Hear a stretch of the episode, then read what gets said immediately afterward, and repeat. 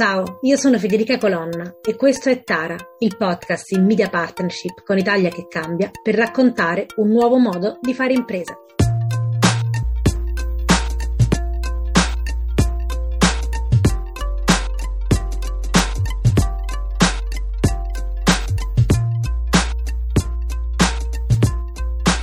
Benvenuti e benvenute nel nuovo episodio del podcast Tara dedicato oggi al tema delle riunioni. Per capire quanto fare buone riunioni sia rilevante per la vita di un'organizzazione basta un dato, rilanciato di recente da Will Media. In media ogni organizzazione spende il 15% del proprio tempo settimanale in riunioni, un dato che tende ad aumentare a seconda del ruolo ricoperto da una persona all'interno di un team. Quindi mh, fare buone riunioni è fondamentale, è vitale per ogni organizzazione, come lo è capire perché non funzionano e come possiamo riprogettarle. Risponde oggi a queste domande Stefania Pezzi del team HR di Marcas che ha contattato Tara proprio per riprogettare le riunioni attraverso un percorso di formazione a distanza nel periodo di smart working. Ciao, benvenuta Stefania, grazie del tuo tempo. Ciao Federica, grazie dell'invito. Ciao a tutti e a tutte coloro che ci ascoltano. Eh, è, è, un piacere per me essere qui per condividere l'esperienza mia di Marcas eh, insieme a Tara, insieme a voi. Grazie mille. Partiamo proprio da Marcas, da raccontare l'azienda. Quindi Marcas è un'impresa multiservizi internazionale, nata nel 1985 a Bolzano come azienda a conduzione familiare. Oggi Marcas non solo vanta 30 anni di attività, ma conta eh, anche oltre 9.000 collaboratori. Parliamo quindi di un'organizzazione molto complessa e articolata che si rivolge a Tara con una domanda molto specifica, un percorso di formazione sulle riunioni. Il tema della formazione a noi sta molto a cuore perché rappresenta un po' l'altro pilastro della trasformazione organizzativa insieme alla facilitazione. La formazione infatti non la concepiamo come un trasferimento di contenuti e competenze come se fossero pacchetti da dare in mano a un ricevente, ma diciamo la, la, la, formazione attiva, aggiungiamo questo aggettivo perché la concepiamo come un processo di evoluzione, di scoperta che si fa insieme, in cui si apprendono in modo dialogico, in modo maieutico, nuove competenze, nuovi strumenti da portare, da applicare poi all'interno dell'azienda, nel lavoro quotidiano. In altre parole, la formazione è un atto trasformativo, ma non solo, anche chi sceglie di investire in formazione sceglie di investire in un atto di trasformazione. Quindi, come dire, ha un, un significato molto profondo, significa portiamo qualcosa di nuovo. Anche per Marcas è stato così. Che cosa significa per voi formazione e in che modo la formazione cambia l'azienda? Sì, mi piace veramente tanto Federica la tua definizione di formazione come atto trasformativo e penso che questa espressione sia una ottima sintesi di come in Marcas in effetti la concepiamo. Um, credo di poter dire che in Marcas crediamo che la formazione sia una possibilità di crescita e di miglioramento eh, sia per l'azienda, sia per marca, sia anche per le sue persone, perché la formazione è qualcosa che fa crescere e migliorare l'azienda proprio attraverso la crescita e il miglioramento dei suoi collaboratori, sia come professionisti, sia anche come persone. Eh, credo anche che la formazione sia un atto di fiducia per cui l'azienda dice, dichiara che per funzionare bene ha bisogno del contributo di tutti e quindi decide di investire energie e anche denaro per questo proposito, per questa causa, potremmo chiamarla anche ehm, allo stesso tempo anche da parte delle persone la, la, formazione è qualcosa di importante, è un atto di responsabilità individuale, potremmo, potremmo dire così, perché come sappiamo tutti eh, cambiare, cambiare le abitudini, cambiare il modo in cui lavoriamo, cambiare il modo in cui ci rapportiamo agli altri nelle nostre giornate eh, implica sempre una, una dose di, di impegno, una, una, consistente dose di energie anche da parte nostra, anche da parte dei singoli. Quello che io vedo di concreto in azienda è che l'investimento consistente, anche continuo nel tempo, che Marcas ha scelto di fare per la formazione dei suoi collaboratori, soprattutto negli ultimi anni, ha portato in effetti dei, dei frutti visibili, molto tangibili, a livello sia economico per l'azienda, perché l'azienda continua a crescere, sia anche professionale, come dicevamo prima, e personale per tutti e tutte coloro che ci lavorano dentro l'azienda. E qui torniamo un po' a, a, quanto è vera e quanto è adeguata per noi la tua definizione di formazione come atto trasformativo ad ogni livello. È molto interessante l'arricchimento che hai fatto un po' della definizione di formazione. Quindi c'è, c'è, questo tema della trasformazione, è vero, ma c'è un tema di eh, responsabilità e quindi, come dire, hai dato un quadro molto articolato e introdotto un altro contenuto, cioè l'aspetto economico. Mm? E su questo vorrei focalizzarmi, eh, soprattutto rispetto alla richiesta che Marcas ha fatto a Ilaria Magagna, co-founder Tara, nel momento in cui eh, vi siete sentite per avviare il percorso di formazione. Infatti la richiesta è stata molto specifica, un percorso sulle riunioni eh, le riunioni hanno un grande impatto economico eh, per le aziende, eppure spesso le imprese faticano ad avviare una riflessione sul cambiamento delle riunioni. Come dire, le riunioni sono un po' l'elefante nella stanza, in tanti e tante sappiamo che non funzionano, eh, quando siamo lì magari non siamo nemmeno così concentrati e concentrate, però non lo diciamo, continuiamo a farle spesso nello stesso modo. Eh, ho fatto una piccola ricerca eh, molto rapida online per vedere l'impatto economico delle riunioni e ho trovato dei dati restituiti da un'infografica di TED e dal Sole 24 Ore ehm, che sulle riunioni dicono questo. Intanto 9 persone su 10 mentre sono lì sedute intorno al grande tavolo dove si prendono le grandi decisioni in realtà stanno pensando ad altro, stanno magari sognando a occhi aperti. Eh, ma soprattutto dal punto di vista economico, e qui arriviamo al cuore, eh, negli Stati Uniti si parla di 37 miliardi di dollari buttati ogni anno in riunioni inutili e di due mesi di lavoro di tempo perso per ogni executive. Insomma, il tema c'è, è grande, ma cosa significa? Che non dobbiamo fare più riunioni? Non vogliamo dire questo assolutamente, ma che dobbiamo imparare a farle meglio, perché accostare non è il confronto, il dialogo tra le persone, ma accostare sono le cattive abitudini. Quindi mh, arrivando eh, a questo, ehm, dotarsi di, di, strumenti migliori, superare le cattive abitudini, significa risparmiare un sacco di soldi per un'azienda. Quindi, perché molte imprese invece faticano a focalizzare questo tema e quali sono i sintomi a cui porre attenzione per vedere che le riunioni non vanno, in Marcas in altri termini, quali sintomi avete visto e quali sono state le cattive abitudini da smontare? Ma allora, guarda Federica, non è facile rispondere alla tua domanda sul perché le aziende fatichino a investire sul tema delle riunioni, soprattutto considerati tutti quei dati interessantissimi che tu hai riportato, ricercato, riportato adesso.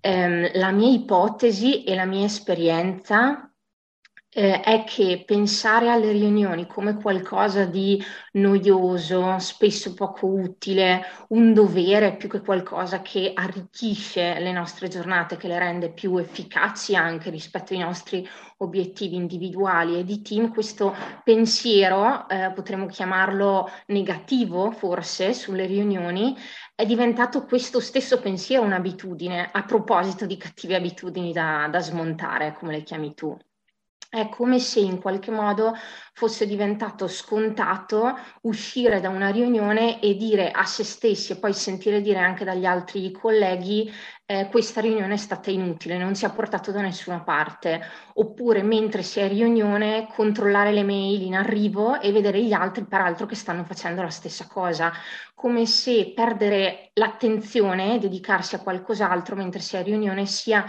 in qualche modo ormai accettato, normale, sia la regola qualcosa di eh, talmente diffuso che rinuncio a provare a cambiarla, quindi non vedo spazi di manovra in questo campo e perciò mi rassegno al fatto che sia qualcosa di talmente normale, che è fatto così, che è giusto che sia così, che non può cambiare.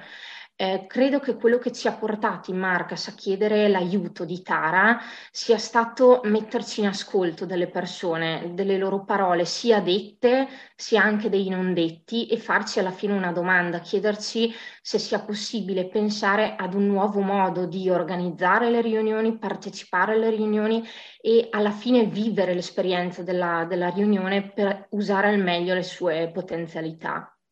Eh, perché in fondo la riunione è il momento organizzativo per eccellenza in cui esco dai confini fisici e mentali del mio lavoro o dalla mia area aziendale e vado a parlare con gli altri per prendere decisioni che abbiano impatti concreti, significativi per me e per l'organizzazione. Quindi ci siamo chieste, ma perché non, non cercare il modo per rendere proficuo, economicamente proficuo e anche goderci appieno questo momento della riunione? Bella questa idea di godersi la riunione come un momento veramente no? che, che ci dà qualcosa e, e, non come il dovere, come detto all'inizio. Eh, tra le cattive abitudini hai ricordato questo fatto di guardare il telefonino per vedere l'email che sta arrivando.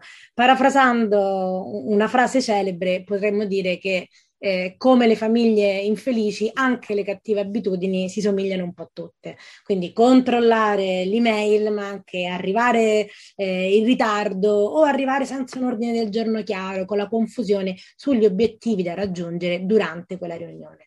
Quindi i problemi legati alle riunioni sembrano quasi scontati, come se ci dovessero essere, difficili da superare perché eh, legati al fatto stesso che esiste la riunione. Ma non è così. Eh, gli strumenti e le pratiche che possono cambiare la riunione a volte sono davvero eh, semplicissime.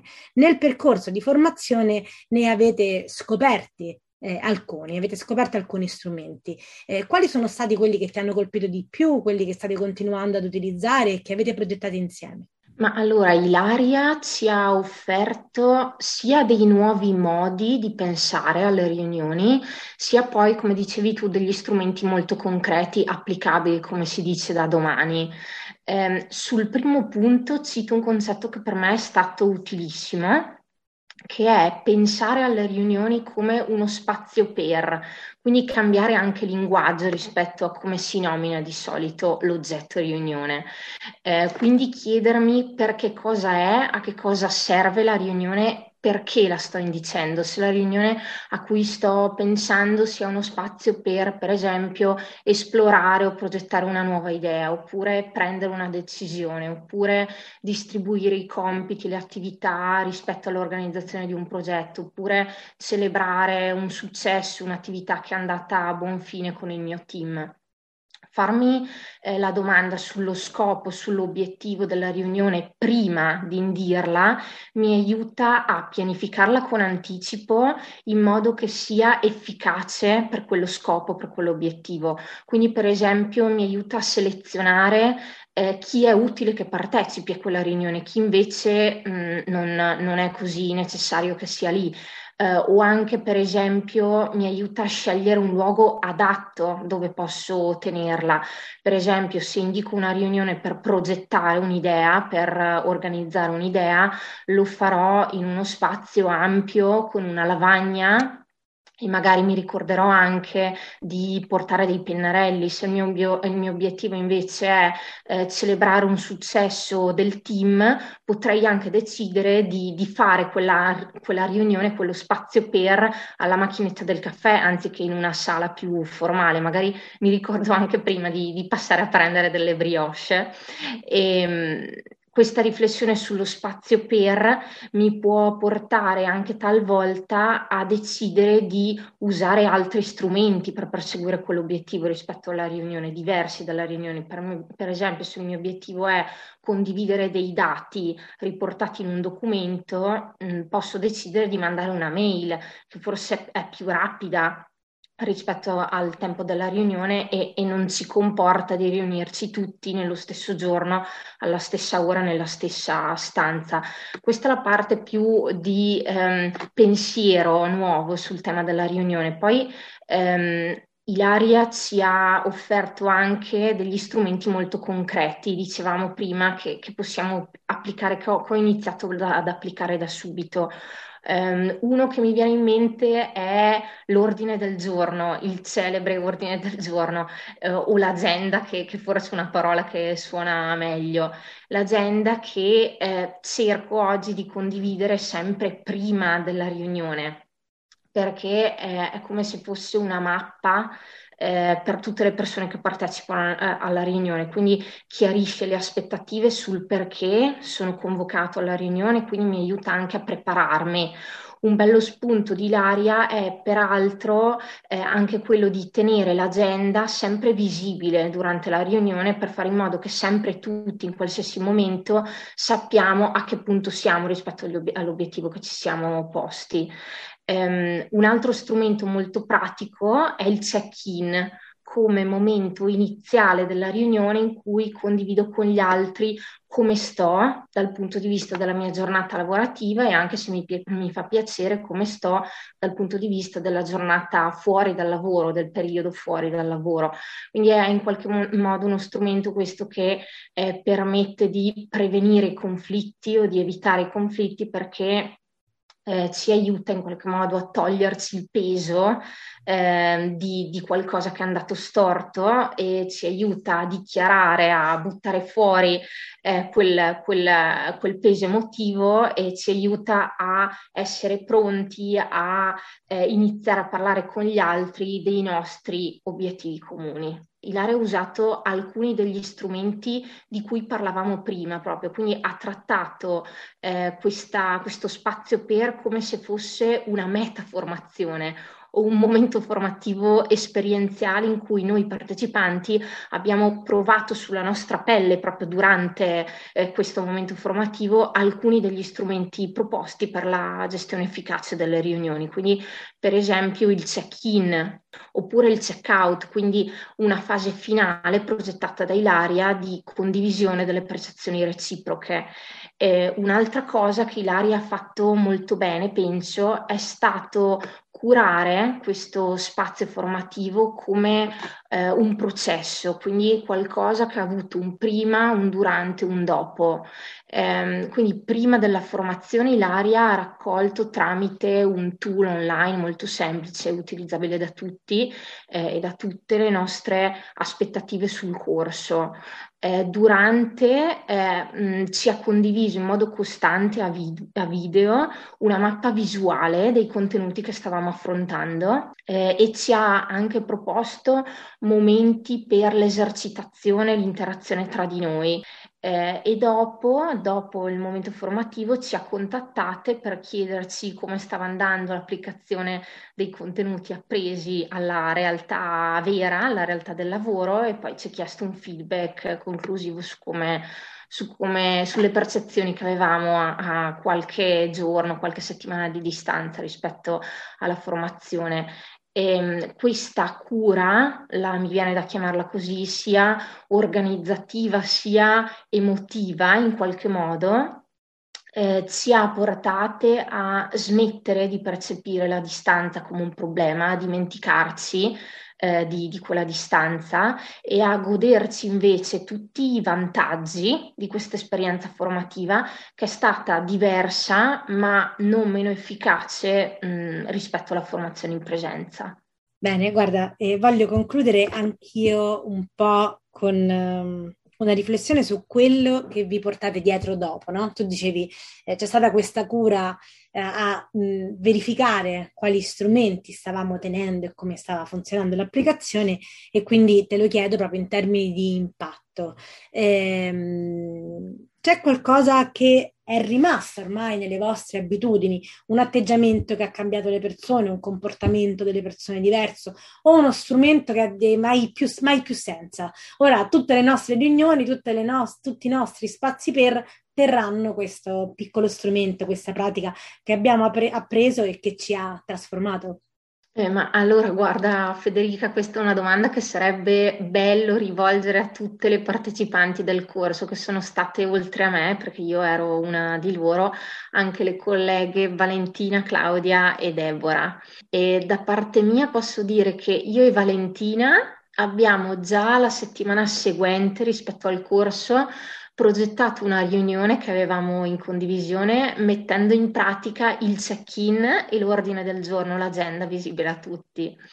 E so poi che Valentina e Claudia, che lavorano nello stesso team, hanno portato nelle loro riunioni periodiche il check-in ed il check-out come buone pratiche, diciamo standard, tu dicevi mai più senza, e, e che si stanno impegnando anche a scrivere le agende in modo da prevedere dei tempi per le domande e per le pause che Ilaria ci ha insegnato devono essere codificate, pause che devono essere codificate e inserite e rese evidenti a tutti in agenda eh, per in qualche modo rigenerare le nostre energie, fare in modo che ci portino queste pause in riunione, ci riportino in riunione pronti e pronte a prendere decisioni e prenderci la responsabilità con gli altri di portare avanti queste decisioni. Quindi per essere rigeneranti queste pause devono essere ben visibili, ben chiari, ben, ben chiare a tutti.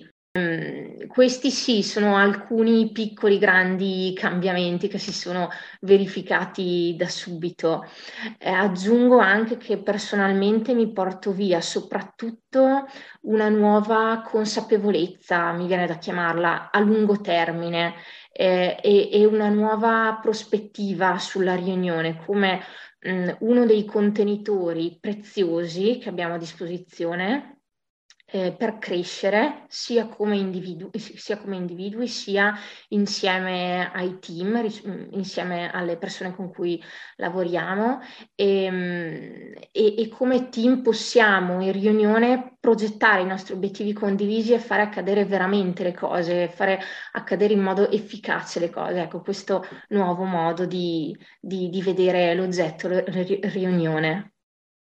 Grazie mille, molto bello eh, concludere così, eh, ossia con l'idea di avere degli spazi per far accadere le cose.